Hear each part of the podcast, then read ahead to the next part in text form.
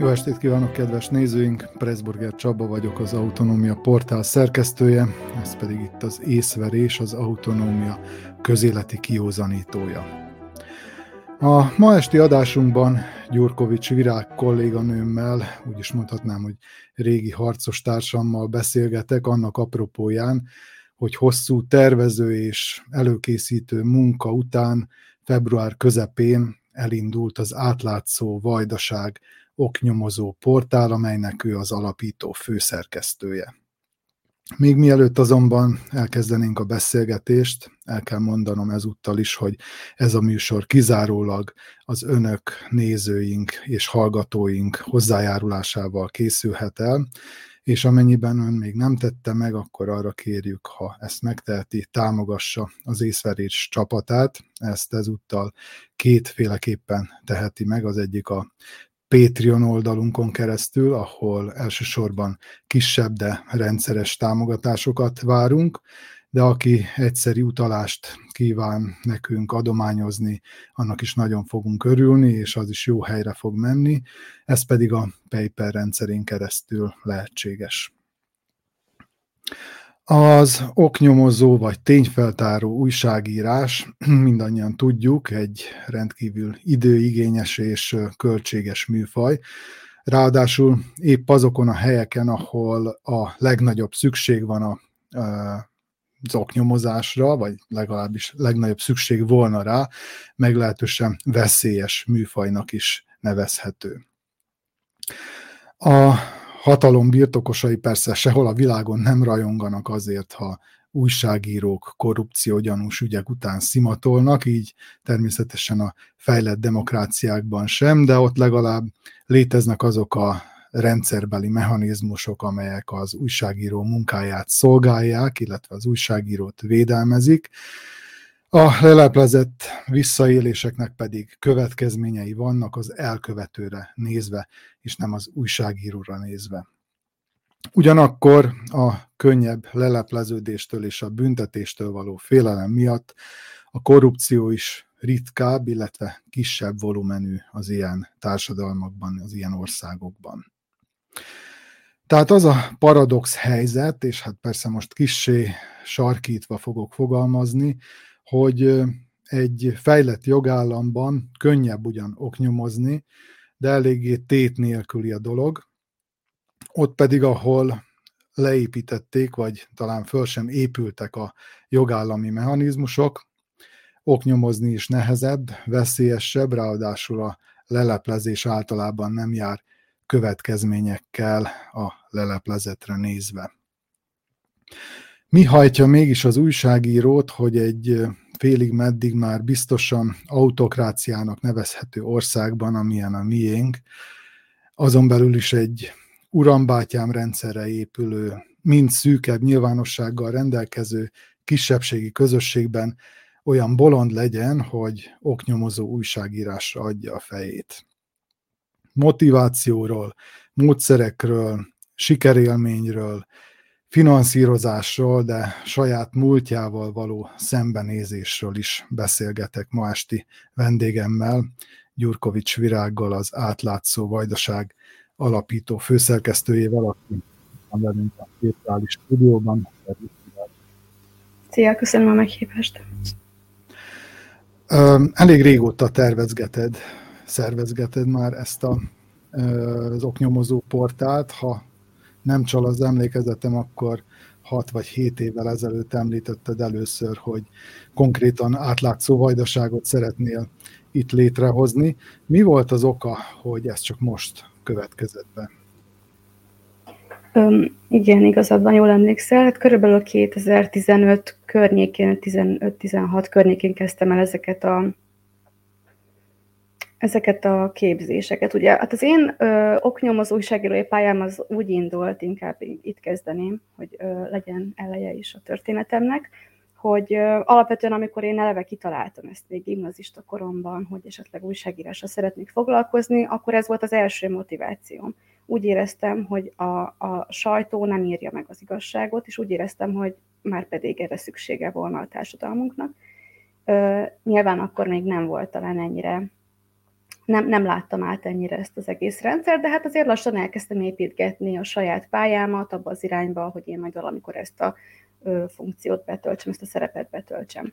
És akkor ehhez képest, ugye amikor valóban elkezdtem az újságírással foglalkozni, akkor hát tulajdonképp azon kaptam magam, már így néhány év tapasztalatával a hátam mögött, hogy valójában nem csinálom ezt a munkát, tehát hogy nem végzem el ezt a feladatot, amiért elkezdtem, de ennek nem csak az volt az oka, hogy mondjuk, hogy mondjuk akkoriban még nem voltam erre felkészülve, hanem egyszerűen más volt a közeg, amelyben dolgoztam. Én alapvetően kulturális tudósító voltam, tehát mindig olyan szép, vagy kellemes, vagy, vagy inkább olyan művészies beállítottságú témákkal foglalkoztam, ahol egyszerűen ez nem volt indokolt, legalábbis azokban az időkben, abban a kontextusban.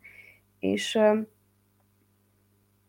ugye 2014-ben volt azt hiszem, hogy meg is kaptam a, a Vajdasági Magyar Újságíró Egyesületnek a pályakezdő újságíró díját, és ezt csak azért hangsúlyozom ki, mert ahhoz képest, hogy, hogy, hogy engem akkor a pálya elején álló újságírók közül az egyik legjobbnak ítélt meg a zsűri, ahhoz képest én azt éreztem, hogy már teljesen kiüresedtem, és hogy kiégtem, és hogy nem tudok már többet adni, legalábbis nem tudom megújítani azt, amit csinálok, és akkor elkezdtem visszakanyarodni ahhoz, hogy miért is kezdtem el ezzel foglalkozni, és akkor rájöttem arra, hogy valójában én a Hát nyilván nem szeret az ember kilépni a komfortzónájából, főleg mondjuk abból a... Ö, ugye én onnan indultam, hogy, hogy elég bizonytalan voltam. A, tulajdonképpen mai napig bizonytalan vagyok, rengeteget dolgozom az írásaimon, de minden stressz, az a hozzáállás, ami miatt azt gondolom, hogy végül is jól teszem a munkámat. És hát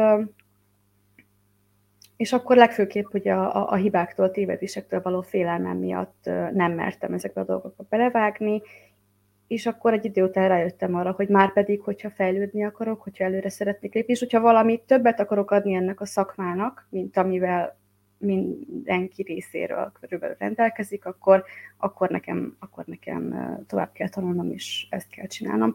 Úgyhogy hát igen, 2015-ben ugye elkezdtem ezt az autodidakta képzést, először autodidaktaként, utána pedig már képzésekre is jártam, és hát akkoriban, amikor ugye már több mentorprogramon is túl voltam, és az egyik mentorom Becker András, az átlátszónak volt az újságírója, ő javasolta ezt nekem, hogy, hogy miért nem indítunk egy, egy vajdasági portált. Ugye akkoriban indult az átlátszó erdély is, tehát ez akkor már nem volt egy ilyen, hogy is mondjam, csak nem egy innovatív ötlet volt, de ugye magamhoz képest azért elég nagy falatnak tűnt. És akkor én első körben ugye megkérdeztem több kollégát is, ha jól emlékszem, akkor ugye többek között téged is, hogy, hogy ebbe benne le, és hát annak ellenére, hogy többen igent mondtatok, aztán a gyakorlati megvalósításnál láttuk, hogy ez rengeteg akadályba ütközik, és hogy nem vagyunk erre felkészültek, hogy ezekkel mind szembenézzünk.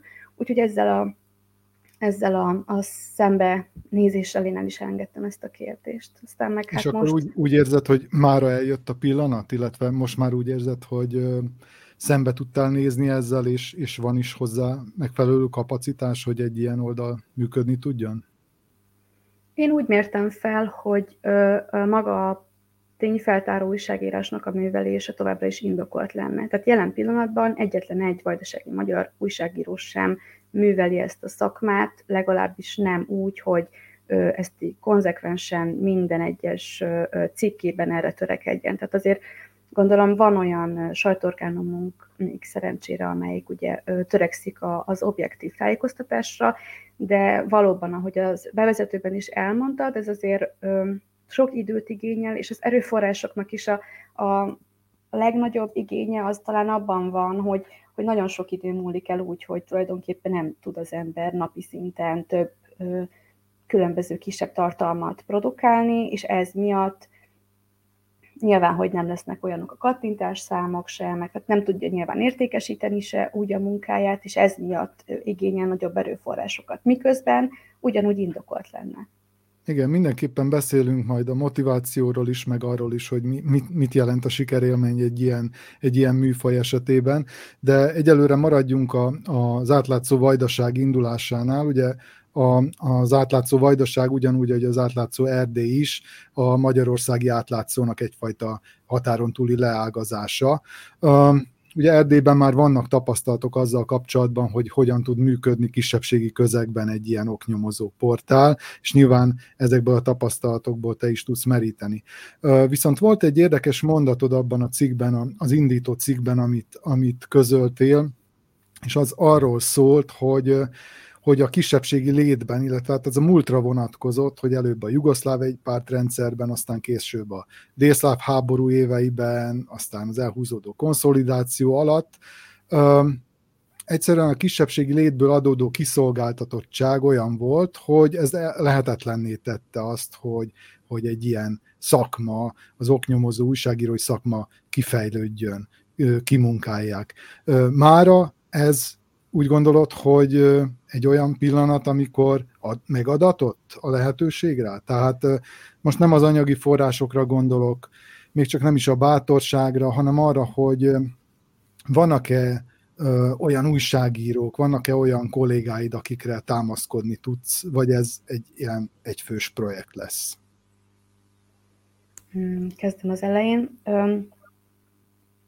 Alapvetően a amiket itt elmondtál, itt a konszolidáció, meg a, a háború évei, meg stb. Szóval, hogy az oknyomozó újságírásnak a, a mai körülményei, ha nem is adottak, azt gondolom, hogy ma már nincs kifogás arra, hogy nem műveljük ezt a szakmát. Tehát ugye korábban mondjuk még, még, még úgymond takarózhattunk azzal, hogy az egypártrendszerben nem lehetett megírni semmit, ami, ami esetleg ugye bírálta volna a hatalmat, ne Isten titót, mert ugye tudjuk akkor a ennek voltak komoly következményei, ennek neve is van, ugye Goliotokról beszélek. Aztán ugye volt a 90-es években következett a háború, az ugye jócskán elhúzódott, utána 99-ben is, ugye itt ebben a térségben is megéltük a háborúnak ugye a, hogy is mondjam, a hangulatát, az előszelét, illetve már magát a bombázásokat is, és uh, ugye a demokratikus fordulat után, tehát 2000 után kezdett el Szerbia megváltozni abba az irányba, hogy ezt a jogállamiságot, amit ugye már a, a nemzetközi szervezetek is megköveteltek tőle, hogy ezeknek a, a kívánalmak, kívánalmaknak megfeleljen. És mondjuk itt beleértem azt is, hogy meg kellett hozni a Szerbiának azt a törvényt, az információ szabadságról szóló törvényt, amely egyáltalán az alapfeltétele volt annak, hogy ezt a műfajt elkezdhessék művelni a kollégák. Ugye tudjuk azt, Brankica Stankovic 2004-ben ez a törvény után indította el a, az Insider című sorozatát, amely az első oknyomozó, illetve tényfeltáró műhely volt Szerbiában, és utána ugye lassan kezdtek más kollégák is felmerülni, ugye voltak, voltak képzéssorozatok, tehát elég sokan a, a többségi sajtóból, a kollégák közül elég sokan kezdték el ezt a műfajt használni, hát, vagyis akarom mondani, alkalmazni. És akkor ugye kezdtek megjelenni kisebb szerkesztőségek. Ugye ma már itt van a, a BIR, a CINS, a Creek és a Voice, amelyik ugye Szerbiában, illetve Vajdaságban foglalkozik tényfeltáró újságírással. Na most ehhez képest 2004-ben azt gondolom, hogy a vajdasági magyar közösségnek egészen más problémái voltak, semmint, hogy megpróbáljon egy olyan műfajban elmélyülni, amelyik, amelyik tulajdonképpen még a többségi nemzetnek is egy hatalmas nagy falat volt. Úgyhogy én nagyon sokat őrlődtem azon, hogy mi a, mi a mai sajtószakmának a, a szerepe, és hogy ugye ez még a hétnapos korszakomban volt legfőképp, hogy minek írok, kinek írok, ki fogja ezt elolvasni, milyen impaktja lesz ennek, hogy milyen hatása lesz ennek, akár a közösségünkre, vagy akár az egyénekre, vagy nem is tudom, a döntéshozatalra, vagy bármire. És addig, addig örültem, hogy a végén ugye ebből megírtam egy szakdolgozatot. Úgyhogy ami azt illeti, én, én valóban beszélgettem olyan újságírókkal, akik a 70-es, 80-as, 90-es években még dolgoztak, és tehát tudom azt az ő elbeszéléseikből azt, hogy voltak erre kezdeményezések korábban is. Tehát például az egyik, akit, akit mindenképpen meg kell említenünk, az ugye Matuska Márton, aki a, a 41, illetve 44, 5, hát a 44-es, 45-ös történésekkel foglalkozott elsősorban, de hát nyilván ő is szélesebb kontextusba vette ezt a, ezt a, ezt a témát. És azt gondolom, hogy attól még, hogy akkor nem neveztük oknyomozó újságírásnak ezt a műfajt, amikor, amikor ő megpróbálta ezeket a dolgokat föltárni, ezek történelmi eseményeket tárt föl tulajdonképpen, attól még maga az a, az a szándék, ami őt vezérelte, hogy akkor legyenek objektív adataink arról, hogy egyáltalán hányan voltak áldozatai, hányan estek áldozatul, hol történtek ugye, hát most tömeggyilkosságok, hát tulajdonképpen igen, miért ne neveznénk nevén a dolgokat. Tehát, hogy hol történtek, és miért történtek, és kik vettek ebben részt, és hányan haltak meg. Ezeket ő, ő nagyon pontosan ugye egy sorba rendezte. És ennek a, erre abban az időben a magyar szó neki lehetőséget biztosított. Ez egy olyan szerkesztőség volt, ahol ő úgynevezett mackó státuszban, hát ugye nyilván ezt így ö, viccesen szokták mondani a szerkesztőségben, de ugye ez azt jelenti, hogy az idősebb kollégáknak megengedik azt, hogy úgymond a karos székből írogassanak, és akkor nincs ez a napi szintű elvárás, hanem akkor tudnak valami fontosabban foglalkozni. Például a Magyar Szóban volt ilyen. Azon kívül a hét napban is volt ilyen, mondjuk Miskolci József volt az egyik újságíró, aki akit, akit nem állított meg az, hogy a, hogy a, hogy a kommunista pártnak a visszaéléseiről írjon, bár nem lehetett támadni magát az egypártrendszert sem, mint említettem Titót, de arról, hogy a egypártrendszeren belüli felső vezetők esetleg valami ö, helytelen döntéseket hoztak, vagy valamit helytelenül csináltak, vagy visszaéltek a saját pozícióikkal, na, arról már lehetett írni, és ő is például élt ezzel a lehetőséggel. Úgyhogy Tehát inkább... Igazából ezekben az időszakokban, amelyekről írtál, is azért megjelent egy-két olyan újságíró, aki ezt a műfajt ö, művelte. Ö, ma látsz-e ilyet? Magadon kívül igazából, mert én nem nagyon tudok másról, aki a vajdasági magyar közösségről, vagy a vajdasági magyar közösségen belül foglalkozna ilyesmivel. Igen, hát ez egy hálátlan dolog olyan szempontból, hogy ugye tudjuk azt, hogy a szerkesztőségek nem rendelkeznek ezekkel a, ezekkel a keretekkel immár, hogy erre a munkára ennyi időt és ennyi erőt szánjanak, mindenhol termelni kell, termelni híreket, termelni kattintásokat, szóval ez egy elég hálátlan dolog. Én azt gondolom, hogy a, vannak nagyon jó, kiváló újságíró kollégák, vajdasági magyar sajtóban ma is, akikkel én nagyon szívesen dolgoznék együtt, és remélem, hogy erre majd lesz is lehetőségem, mondjuk valamilyen projekt keretében, de nyilván nem várhatom el azt, hogy, hogy tényleg tegyék félre a napi munkát. Uh-huh. Egyébként egy bizakodó vagyok, hogy, hogy, hogy erre majd lesz lehetőség. Minden esetre, hát nem most kezded ezt a szakmát, és van tapasztalatod már az oknyomozó újságírás terén, akár a vajdasági magyar közélettel kapcsolatban is, illetve azzal kapcsolatban, hogy milyen könnyen vagy nehezen tudsz információhoz jutni. Engem az érdekelne, hogy miben más mondjuk a vajdasági magyar politikai struktúráktól, ról, tól információt szerezni, mint mondjuk akár szerbiai vagy magyarországi szinten. Van-e ilyen, van-e ilyen tekintetben valamiféle különbség vagy specifikum? Hát a specifikum az esetleg az, hogyha, hogyha arról beszélünk, hogy ugye a vajdasági magyar közösség az utóbbi mm, 14, hát olyan 9-10 évben ö, elég sok ö, anyaországi támogatást kap. És ugye ezeknek az anyaországi támogatásoknak a ö, tulajdonképpen a továbbosztásáért az itteni ö, politikumot bízták meg. És ö, sok, több, többször is ö, voltam már olyan helyzetben, hogy például nem kaptam adatokat az miatt, hogy hogy azt mondták, hogy ők például csak fent, hogy csak, hogy is mondták, hogy ők csak a lebonyolítói a projektumnak, de hogy nem ők, nem náluk kell elszámolni, és ezért azokat az adatokat, amiket én igényeltem, azokat ne tőlük várjam el. Ugyanakkor, amikor a magyarországi félhez fordultam, akkor ők pedig azt mondták, hogy ők csak tárolóik valamilyen szinten az adatoknak, viszont ők nem rendelkeznek vele kvázi tulajdonos szinten. Szóval egy elég bonyolult. És az is lehet, hogy hogyha ebben tovább mennék, és tovább gombolítanám ezt a fonalat, akkor előbb-utóbb meg tudnám találni azt a pontot, ahol meg lehet húzni, és ahol ki lehet bokozni. De hát erre korábban nem volt lehetőségem, úgyhogy hát mondjuk ez is egy olyan kihívás, ami előtt most állok. Én remélem, hogy ez előbb-utóbb fel, fel, fel tudom göngyölíteni ezt a gombolyagot. Tehát akkor ez egy ilyen fekete lyuk, ahol élünk, illetve ez a közösség két másik társadalom metszetében, és mindenki a másikra mutogat. Mit mondanak az erdélyi kollégák ezzel kapcsolatban náluk?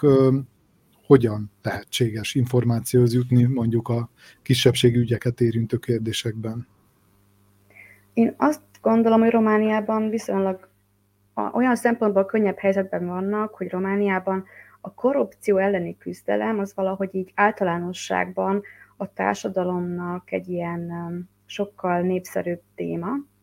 Tehát, hogy alapvetően mindenki arra törekszik, hogy, hogy legyenek jól megoldva a dolgok, illetve hogy legyen kimondva, hogyha valaki valamiért felelős, és legyen ez számon kérhető. Úgyhogy ilyen szempontból azt gondolom, hogy a tényfeltáró újságírás ö, Romániában, tehát Erdélyben is, ugye a magyar részről, valahogy kedvezőbb fogadtatásra talál, de azt nem mondhatom, hogy ott is nagyon könnyű dolgok lenne az újságíróknak, hiszen egyrészt mindig bele, tehát hogy ők is ugye Na, tehát, hogy beleesnek ebbe a csapdába, hogy hogyha a magyarokról írnak, vagy a magyarországi támogatásokról, akkor azzal vádolják őket, hogy nem tudom, hazárolók, és a többiek, tehát hogy ez egy elég hálátlan helyzet. Más részről pedig azonban vannak pozitív tapasztalataik, például az RMDS-nek a, a finanszírozására vonatkozó adatokat, azokat ki tudták perelni a, a pártól, úgyhogy a, minden igaz, akkor a közelévőben várható egy ilyen nagyobb volumenű tényfeltáró projekt, amelyben majd feldolgozzák ezeket az adatokat, tehát hogy én úgy, nekem úgy tűnik, hogy mondjuk Románia ilyen szempontból egy, egy fokkal talán jobb helyzetben van, ami annak is köszönhető talán, hogy ugye uniós országról beszélünk, mi, mi itt Szerbiában még mindig csak ö, várólistások vagyunk. Akkor itt is vagyunk már a témáknál. Te milyen témákra fókuszálsz, illetve van-e már valami konkrét téma, amin dolgozol jelenleg?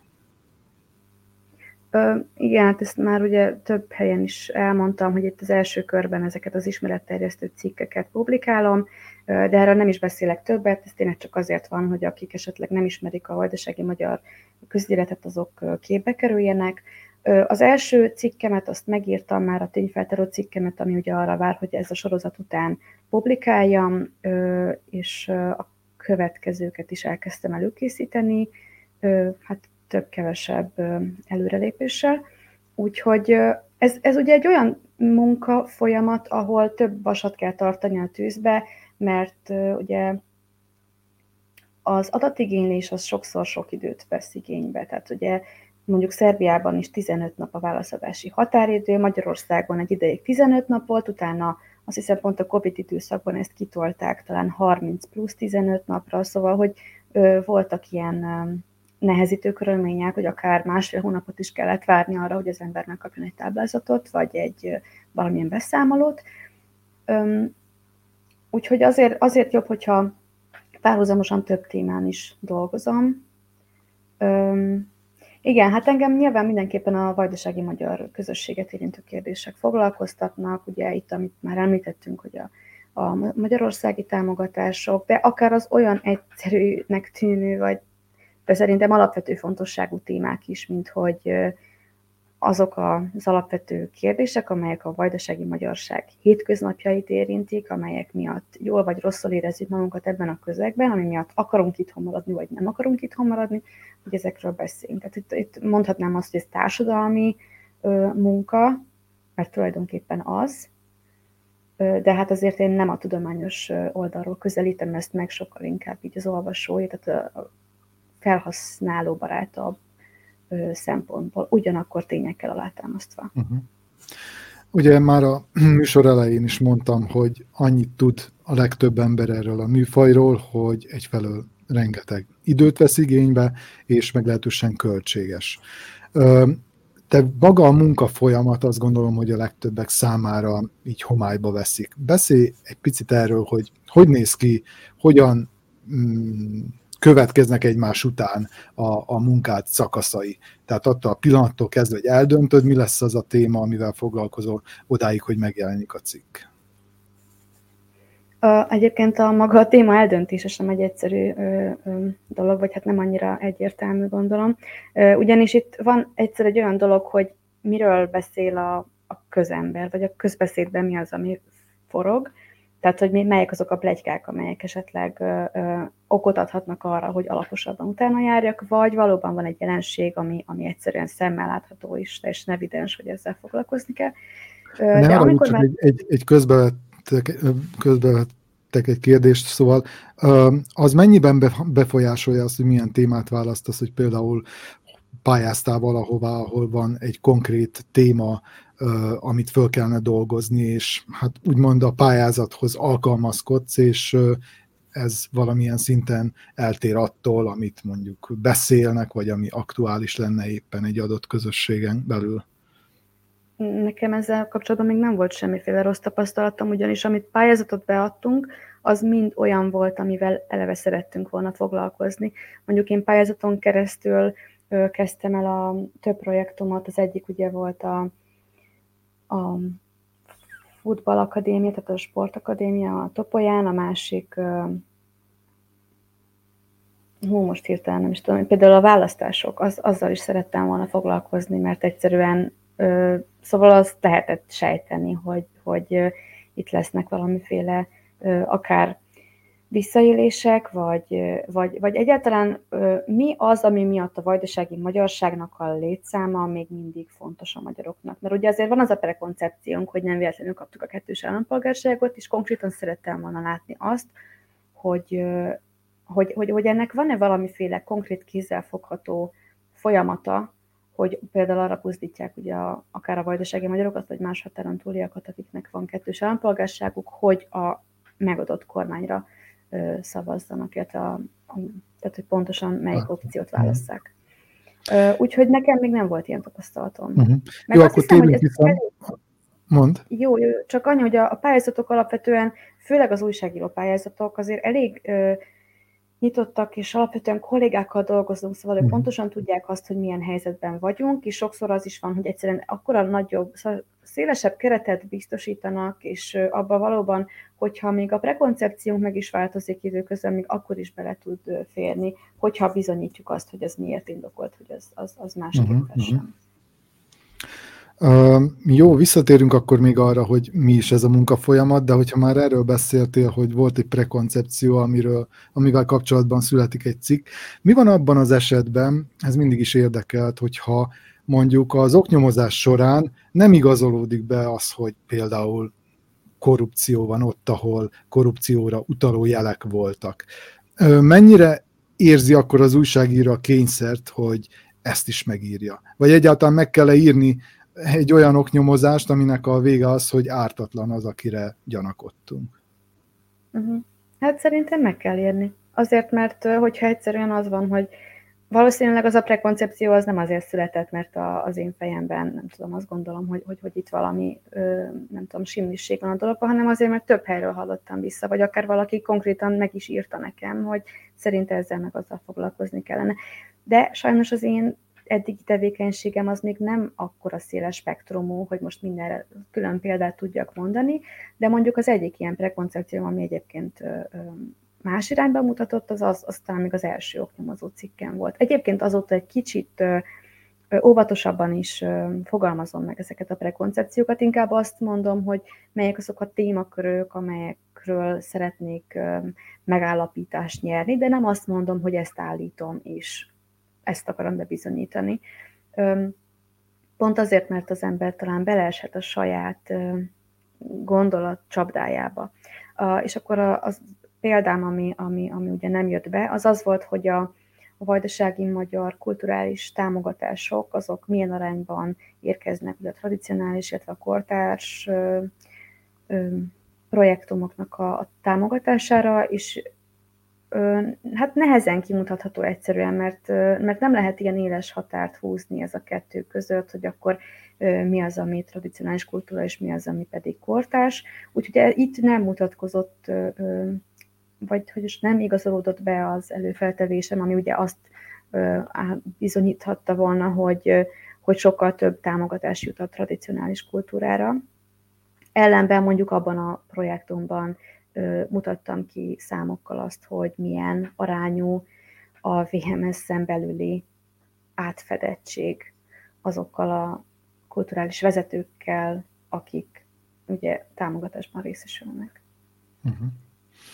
Jó, akkor most már nagyon kizökkentettük ezt a beszélgetést onnan, hogy ö, tehát van egy munkafolyamat, amit hát azt gondolom, hogy érdemes volna fölvázolni, hogyan néz ki szakaszokra lebontva egy ilyen oknyomozó újságírói munkafolyamat.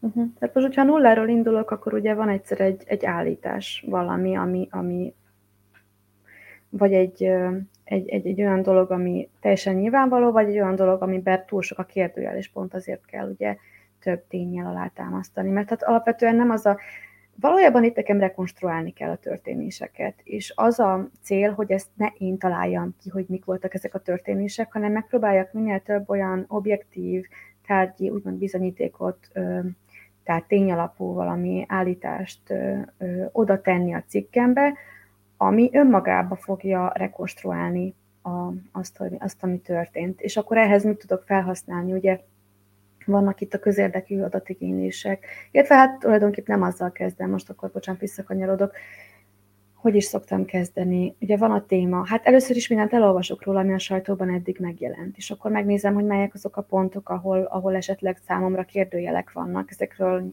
nyilván feljegyzéseket készítek, ezeket átbeszélem szerkesztővel, vagy akár más újságíró kollégával, hogy szerintük ebben van-e valami, vagy milyen irányba kéne gondolkodnom, és hogyha mondjuk ez megvolt, akkor utána beszélgetek olyan személyekkel, akik, vagy hát nyilván ez nem, nem előtte, utána, inkább ezek ilyen átfedéses történetek. Tehát, hogy beszélgetek olyan emberekkel, akik benne vannak ebben, akik azt a dolgot sokkal jobban értik, szakértői a témának, akár ott dolgoztak, a jelenben, vagy a múltban, megkérdezem, hogy nem tudom, miért mentek el, tapasztaltak-e visszaéléseket, vagy látták-e azokat a dolgokat úgy, ahogyan azt beállították, vagy én, ahogy beállítom.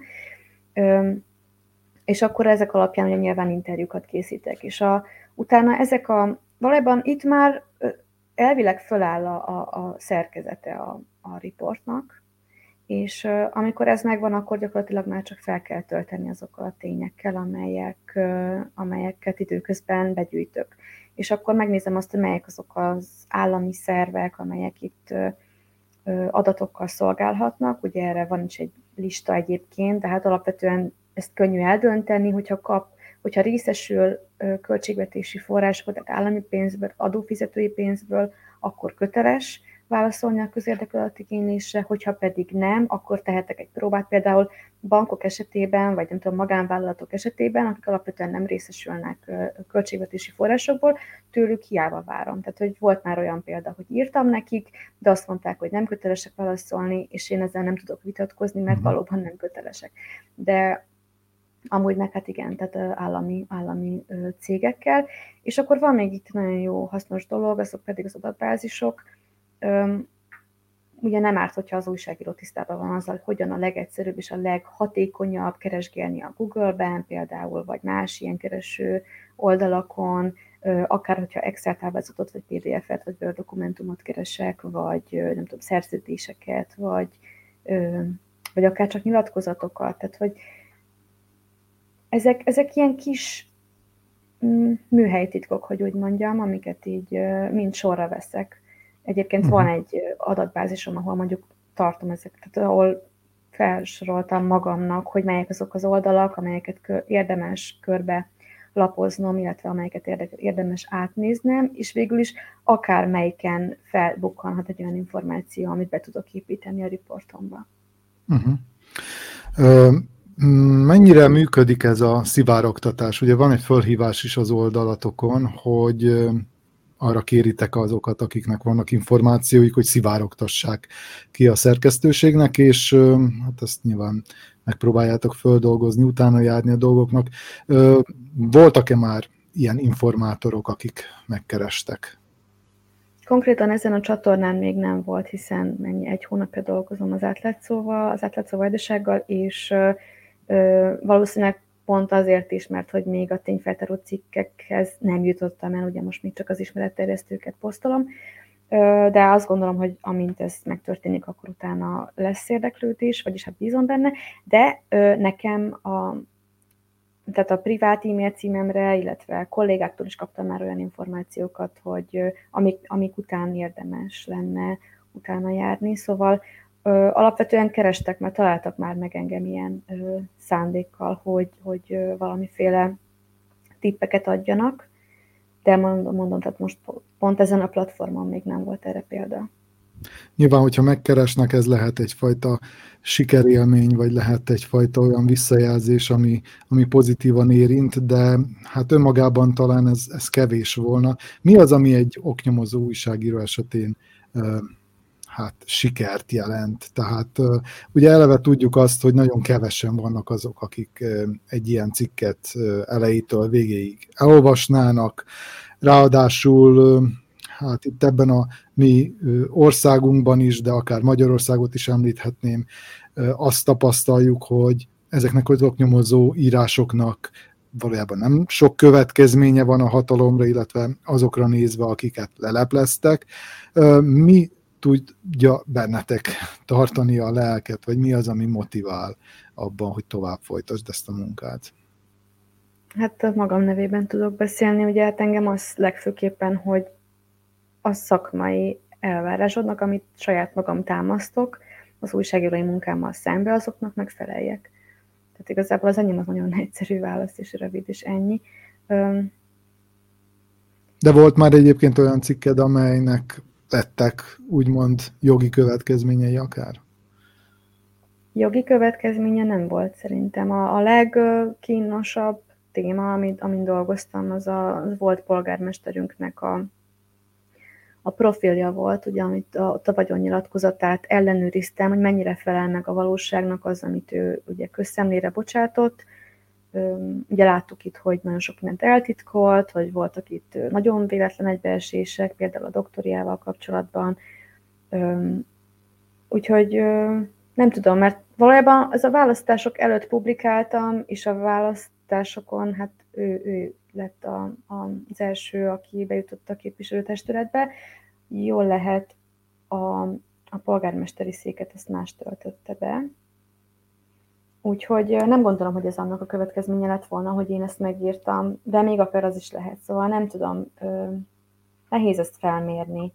De egyébként igen, tehát alapvetően az lenne az elvárás, hogy hogyha valakinek, valakinek a, valakivel kapcsolatban, aki közfunkciót lát el, rámutatunk arra, hogy visszajött a pozíciójával, vagy, vagy láthatóan nem becsülettel végezte a munkáját, vagy akár szerezte a vagyonát, vagy stb., hogy akkor az az ember, az az illető, az a közszereplő, az a minimum, hogy a közszerep, közfunkcióját többet ne tudja ellátni. Tehát, hogy akkor És hát ugye az, az egy alapelvárás egy demokráciában, hogy a közfunkciót ellátó személyek elszámoltathatók legyenek. De vajon ugyanez kötelezően érvényes kell, hogy legyen az újságírókra például, akik szintén a, a közszereplőnek számítanak sok esetben. Azért akarok erről beszélni, mert te meg is írtad azt a történetet, hogy te a 2000-es években tagja voltál a 64 vármegyei ifjúsági mozgalomnak, itt Vajdaságban, és hát ezzel tulajdonképpen ebben a cikkben szembenéztél. A, az érdekelne, hogy mi a véleményed erről. Mennyire uh, érzed úgy, hogy egy újságíró köteles uh, kitárulkozni ilyen szinten, vagy, vagy van elszámolni valója a nyilvánosság felé, vagy ezt csak egyszerűen magadra nézve érezted úgy, hogy meg kell, meg kell írnod?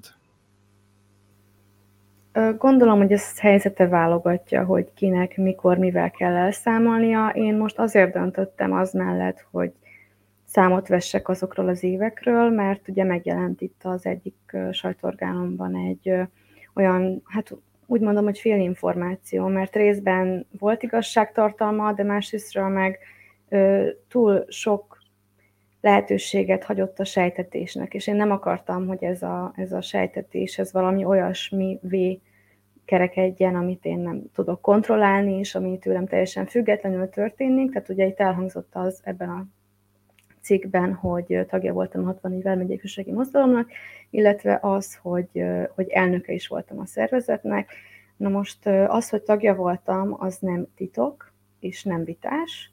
ellenben az, hogy vezettem volna ezt a szervezetet, az, hát én tudtam, hogy nem igaz, de ezért az, az, az, az a, a publikálást megelőző napokban nagyon sok ismerőst hívtam fel, akikkel ugye akkoriban együtt, együtt voltunk ebben a szervezetben, és hát mindenki úgy emlékszik, hogy én soha nem töltöttem be ilyen funkciót, úgyhogy azért is mertem ezt leírni, és azért is gondolom, hogy ezzel ezt tiszta vizet kell önteni a pohárba, mert nem szeretném azt, hogy, hogy olyan dolgokkal vádoljanak, akár most, akár később, amik, amik egyszerűen valótlanok.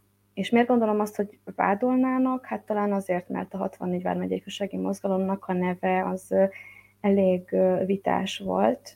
Talán azokban az években is, amikor működött, de azt gondolom, hogy Szerbiában, amikor működött, Vajdaságban, de talán még ellentmondásosabb lett a későbbi években, amikor itt már ugyan nem volt aktív a szervezet, de Magyarországon, illetve Erdélyben ugye továbbra is tevékenykedett, és tudom azt, hogy, hogy voltak például letartóztatások is, mondjuk voltak, akik megvádoltak terrorista cselek, cselekményekkel, és akkor most nem megyek bele abba, hogy ez most mennyire volt megalapozott, vagy nem, és hogy milyen lett ennek a, a kimenetele, de az tény, hogy a 64 verményépűségi mozgalomnak a neve az összefort a radikalizmussal, és a, nem szeretném, hogyha, hogyha az én nevem bármiféle kontextusban is ezzel egy, egy mondatban felmerüljön, mert a, amit én csináltam, az nem erről szólt. Uh-huh. Uh, milyenek voltak a reakciói ennek a cikkednek, amit írtál? Mennyire érezted úgy, hogy inkább támogatnak, vagy, vagy, vagy eltávolodnak tőled az emberek, miután ezt megírtad. Bár ugye nyilván nem volt titok, és ezt nagyon sokan tudták is rólad, de minden esetre így nyilvánosság elé ilyen formában korábban nem került. Igen, hát változó. Ugye amitől egy kicsit tartottam is talán, hogy, hogy, hogy azok a azok a barátaim, akikkel ugye akkoriban mi ezt együtt csináltuk, és akikkel, akik közül sokakkal a mai napig tartom a kapcsolatot, és értékes emberek egytől egyik.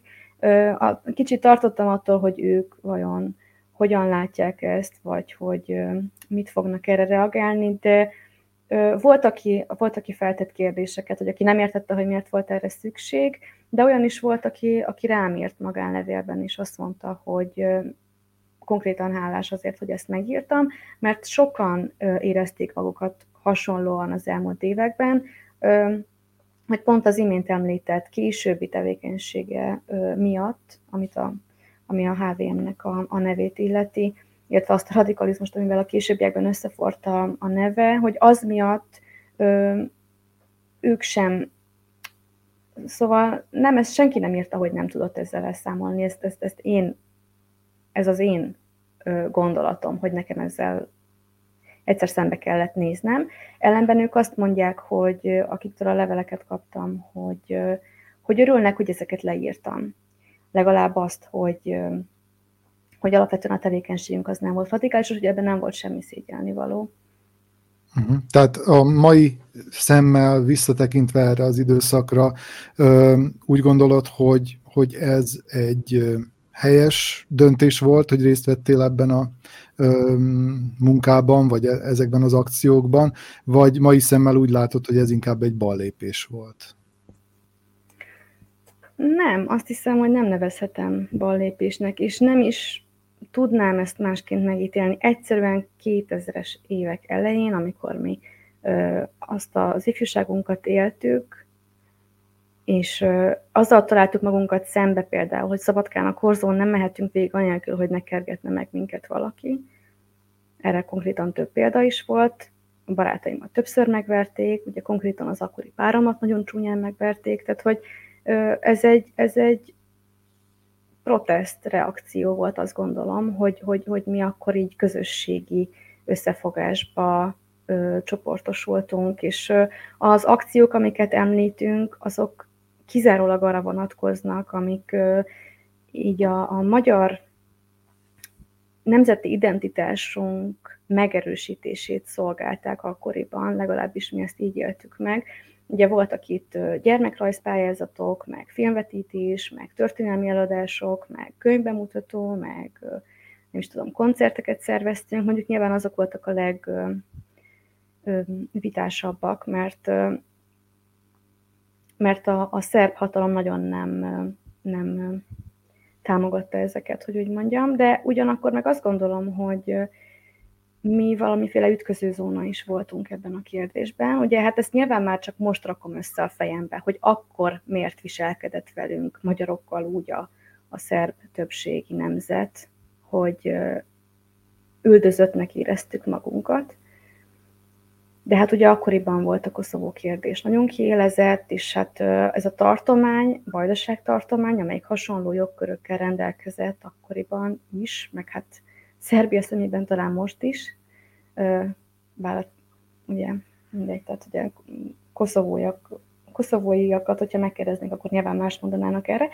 Na de minden esetre, tehát hogy, hogy ugye a Koszovó elvesztésétől való félelem felerősítette a vajdaság elvesztésétől való félelem érzését is, és, és itt, itt látták azt, hogy, hogy a, a, a magyarokat valahogy talán el kell nyomni, vagy én nem tudom. Tehát, hogy az tény, hogy kisebbségi jogokat csorbítottak, tény, hogy átfirkálták a magyar feliratú táblákat, tény, hogy verték a magyarokat, tény, hogy sokszor támadásnak érzékeltek sok mindent, és egyáltalán nem vagyok afelől meggyőződve, hogy azok a támadások, amiket ők éreztek, azok jogosak voltak. Én inkább azt gondolom, hogy, hogy csak paravánként használtak minket, hogy lám, itt vannak a radikálisok, a magyarok is el akarnak szakadni, és hogy ez miatt tennünk kell. És egy kicsit azt érzem talán, hogy ezt a hogy a vajdasági magyar politikum is sokszor hagyta, hogy ezt gondolják. Tehát, hogy ők se álltak ki mellettünk, és nem mondták azt, hogy, hogy már pedig itt nyilván nem erről van szó. Mert lehet, hogy lehet, hogy fiatalok voltunk és naívak, de gondolom azért ostobák nem voltunk. Tehát soha nem gondoltuk azt, hogy, hogy a vajdaság, nem tudom, autonómiája ilyen szempontból ez valaha is lehetséges volna, vagy akár a Magyarországhoz való csatolása. Tehát, hogy nem volt ilyenről szó. Ugyanakkor viszont a 64 vármegye ezt a helyzetet kihasználta, és arra volni kíváncsi, hogy mennyire érzed úgy, hogy esetleg manipuláltak veletek, és, és felhasználtak benneteket arra, hogy a, a saját pozícióikat megerősítsék általatok, illetve a saját ideológiájukat. Uh-huh. Hát nyilván jogos a kérdés, és hát ők is politikai pontokat szereztek ebből, ugyanakkor meg nem tudom, tehát hogy nem, nem lenne ö, hiteles az egész közlendőm, hogyha nem hangsúlyoznám ki azt, hogy én úgy éreztem, hogy akkoriban az egyetlen, aki kvázi ránk nyitotta az ajtót Vajdaságban, az akkor a 64 vármegyei fősági mozgalom volt, amelyik megkérdezte, hogy sziasztok, hogy vagytok, és szükségetek van-e valamire. Legalábbis az ifjúság szintjén én egyáltalán nem tudok olyan másik szervezetről, amelyik hasonlóképpen kiállt volna értünk. Úgyhogy ilyen szempontból nyilván, hogy mi fogékonyabbak is voltunk talán az ő megkeresésükre, pont azért, mert hogy itt a, a mi bőrünkről szólt a, a kérdés. És itt igen, ma már azt gondolom, hogy itt sok mindent kihasználtak utólag, politikai pontszerzésre használták, és azt gondolom, hogy a legfőbb oka egyébként, vagyis nem is az oka, hanem a, talán a legfőbb hiba, amit itt látok, az az, hogy hogy ugye mi szekunder forrásból kaptuk akkoriban az információkat. És most nem azt mondom, hogy különösebben, hát azzal manipuláltak, hogy, hogy, hogy talán sokszor nem láttuk a teljes képet. Nem láttuk az érem két oldalát, ugye mi csak az egyik oldalról beszéltünk akkoriban arról, hogy minket támadnak, arról, hogy minket igazságtalanság ér, és a többi. Tehát ilyen szempontból igen, azt gondolom, hogy, hogy, hogy a fiatalokkal nem volna szabad ennyire egyoldalúan beszélni. Tehát nem tudom, én, én tényleg nagyon sokáig úgy éreztem, hogy nekem hiányzik ha valahogy így a, a, a közgondolkodásom, a köz, közösségi dolgokról való gondolkodásomból hiányzik az, hogy, hogy így sok oldalról ö, támaszom alá az elképzelésemet, és hát nyilván ez is egy olyan dolog, ami miatt ö, ma ezt a pályát választottam, és ami miatt ma így szeretnék dolgozni, mert azt gondolom, hogy sok mindenkinek, sok mindenki számára elkerülhető lenne, akár az ilyen helyzetekkel való szembenézés, hogyha, hogyha egyszerűen sokkal alaposabban tájékozódnának azokról a dolgokról, amelyek történnek velünk, amiket megélünk. Még egy kérdésem volna ezzel a, ezzel a tagságoddal kapcsolatban, illetve azzal kapcsolatban, hogyha egy újságíró például ö, beépül egy ilyen szervezetbe, és utána megírja azt, hogy hogyan működik belülről, ez mennyire etikus, úgymond, mennyire etikus egy olyan szervezet esetében, amely ugyanakkor viszont egy szélsőséges szervezetnek számít. Gondolkodtál esetleg azon, hogy utólag ö, megírt te a, az ott szerzett tapasztalataidat? Hogy hogyan működik egy ilyen szervezet, hogyan manipulálnak esetleg a fiatalokkal? Nekem konkrétan nem fordult meg a fejembe, de egyébként izgalmas, amit mondasz, és lehet, hogy valakinek ez érdekes lehet. Ö, nem, nem, én, én nekem ilyenre nem volt. Egyébként én ezt ö, még az gimnazista híveimbe történt, és ö, mikor elkezdtem az egyetemet, ugye nekem volt egy üres évem, egy nulladik, vagy minden egy ilyen. Kihagytam egy évet az egyetem előtt, és akkor, akkor még ö, úgymond aktív voltam, de utána az egyetem alatt már nem. És ö, valójában amióta én újságírással foglalkozom, azóta nem voltam ennek a dolognak a részese. Ö, Egyébként hát áruhás történetek, meg ilyesmik, hát igen, ezeket nagyon jó riportok tudnak születni az ilyen helyzetekből, és azt gondolom, hogy szükség is volna rá. Na most, amit az előbb mondtam, hogy ugye senki más nem foglalkozott velünk, azt hiszem, hogy ez a ma is ugyanúgy kritikája lehetne a, a magyar politikának. Tehát, hogyha egyszerűen, hogyha, hogyha azt akarják, hogy